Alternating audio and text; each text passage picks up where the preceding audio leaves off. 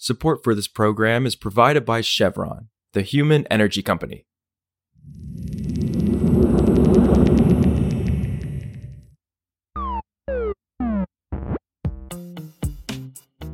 This is Politico Energy. I'm Josh Siegel.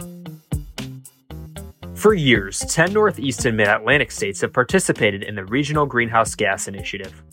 The Cap and Trade Program, also known as RGGI, has helped reduce emissions among participating states in the region by more than 50%. And now, lawmakers in Pennsylvania and Virginia, two swing states heavily reliant on fossil fuels, have new legislation that aims to figure out if they want to be part of the program after years of political and legal fights. That's happening as RGGI itself attempts to hammer out what its next iteration will look like. So today, I chat with Politico's Jordan Wolman about what's next at RGGI and if Pennsylvania and Virginia will fit in. It's Monday, February 26th. States that are part of the Regional Greenhouse Gas Initiative are doing a routine evaluation of the success of the program over the last several years. And it's also an opportunity to chart the course for the next few years ahead. Usually these reviews come every four to five years, but the last one was done in 2017. So it's now going on seven years since the last completed review of the program. And this one has been delayed a few times now. It's been dragged out in part due to uncertainties surrounding the participation from Pennsylvania and Virginia, because part of the review involves setting the next round of allowance caps for emissions. And it's really hard to know what the cap should be without knowing basically how many polluters are actually going to be in the program in the first place. So the review gives a chance to lay out these caps for emissions, laying out these emission reduction goals for the power sector. And there's also a chance for public comment. And in this case, we've seen one sort of unique proposal that I'll highlight that came from the public comment from environmental groups to really inject environmental justice concerns into the program. They're proposing for the first time to set up some sort of program wide requirements for how to spend the auction revenues that are generated from the program. So sort of lots of hot button issues to be discussed. Just this uncertainty has been dragging out the process. Yeah, and, and as you're reporting, really the futures of Pennsylvania and Virginia with the RGGI program are, are weighing on just how RGGI is going to proceed. And you're reporting that lawmakers in those states have new legislation trying to figure out if their state should, should join RGGI or not. So let's start with Virginia. We'll take these state by state. I mean, how are Democrats looking to use their leverage, being in control of both chambers of the legislature, to push the Republican governor, Glenn Youngkin, on this issue? So, you know, it's a consequence of the famous saying, elections have consequences. And here we have Democrats taking control of the legislature in the 2023 election. They really want to use this issue and force Governor Youngkin's hand here. Governor Youngkin has been from basically day one trying to take Virginia out of RGGI. The state is in fact no longer in the program despite an ongoing court battle. And here we have Democrats introducing provision into the state budget to require the state to rejoin RGGI. And I spoke with the, the House Majority Leader in Virginia, and this is a big priority for her. It's clearly going to be a negotiation that Democrats want to have. It's a battle that Democrats are trying to pick with Governor Youngkin, and budgets are a negotiation, and this is something that they clearly want to use their leverage on.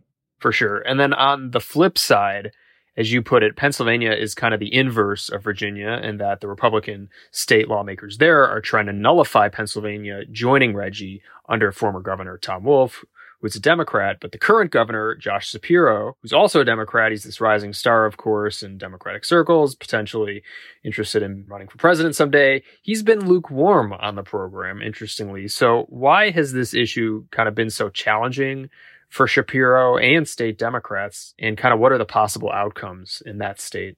Environmentalists and labor groups are split on the issue. And these are two key core constituencies for the Democratic Party. Pennsylvania is a swing state, sort of prides itself on a blue collar sort of mentality. And so when you have those two groups clashing, it's going to present some challenges, politically speaking. And, you know, Governor Shapiro has conceded publicly that he's not really the biggest fan of RGGI, even though it took place while he was attorney general under former Governor Tom Wolf, a Democrat but he's still choosing to defend the program in court. And, you know, that's sort of what matters here is that he's putting his administration behind the program in court. But he's also sort of put some of the burden back on the legislature. As you mentioned, he's lukewarm on the program. And so he's basically trying to make the case that, hey, you know, the legislature, it's up to you to come up with an alternative here to RGGI. You know, Republicans aren't giving up, though. They're putting forward yet another bill to kill the regulation allowing Pennsylvania to join RGGI. It's a bill that's already cleared one committee and it's moving forward. And the Republicans are arguing, you know, the state just needs to reset from this RGGI program in its energy policy discourse. You know, the fact of the matter is that until we get a court ruling from the Pennsylvania Supreme Court, it's just seemingly continuing to be a political football in Pennsylvania, and it's not going away any, anytime soon. Right. And what does the political fight in these states say about the challenge of expanding RGGI to these fossil fuel reliant states where states who are currently in it don't really represent that? And what, what are the stakes, would you say, for the success of the program if Pennsylvania and Virginia don't end up participating in it? This is really where the push comes to shove within RGGI and within the climate fight sort of at large. And, you know, it's nice to have small states like Vermont, New Hampshire, Rhode Island, no disrespect to them, banding together. And RGGI was a, you know, a first in the nation type program when it launched in 2005. But at this point, you know, in order to make real progress, you need some energy powerhouses involved to get buy-in and to make some meaningful inroads when it comes to reducing emissions in the power sector. And so th- that's the challenge here. You know, for states like Pennsylvania and Virginia to join the program, it also provides some sort of political legitimacy when purple states with real market power, real political power commit to joining uh, an emissions reduction multi-state program like this, that says a lot. So the jury's still out as to how this will play out as the fight continues to stretch on in, in the courts and also in the budget process in Virginia, in the legislature in Pennsylvania. Those are sort of the stakes here in terms of both getting real emissions reductions from significant energy producers in RGGI in order to reduce emissions overall. Also, the Bureau of Ocean Energy Management issued its final approval for Equinor's Empire Wind project. The approval tees up construction for the offshore wind facility off the coast of New York and represents a major milestone in the Biden administration's efforts to expand clean energy production and combat climate change. But it also lands as the East Coast offshore wind plants have battled increasing costs and canceled projects, including in New York, where the dynamics have put the state's climate goals at risk. For more news on energy and the environment, subscribe to our free newsletter at politico.com slash power dash switch and subscribe to Politico Pro to read our morning energy newsletter.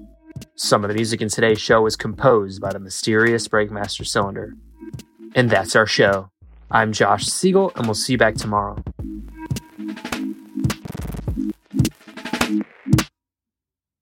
Support for this program is provided by Chevron. Chevron is taking action to keep methane in the pipe. Their 2028 upstream methane intensity target is set to be 53% below the 2016 baseline, and they're committed to evolving facility designs and operating practices. That's energy in progress. Learn more at chevron.com/methane.